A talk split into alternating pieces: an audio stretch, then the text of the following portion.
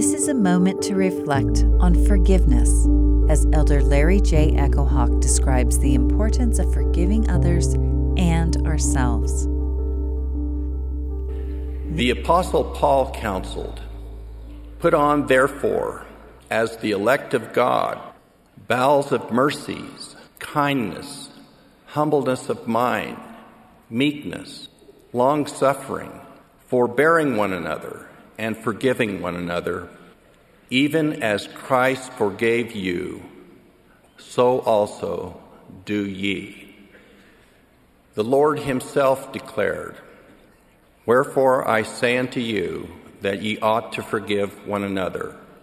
For he that forgiveth not his brother his trespasses standeth condemned before the Lord. For there remaineth in him the greater sin. I, the Lord, will forgive whom I will forgive, but of you it is required to forgive all men. The teachings of our Savior and Redeemer, Jesus Christ, are clear. The sinner must be willing to forgive others if he or she hopes to obtain forgiveness. Brothers and sisters, are there people in our lives who have hurt us? Do we harbor what seem like fully justified feelings of resentment and anger? Are we letting pride keep us from forgiving and letting go? I invite all of us to forgive completely and let healing occur from within.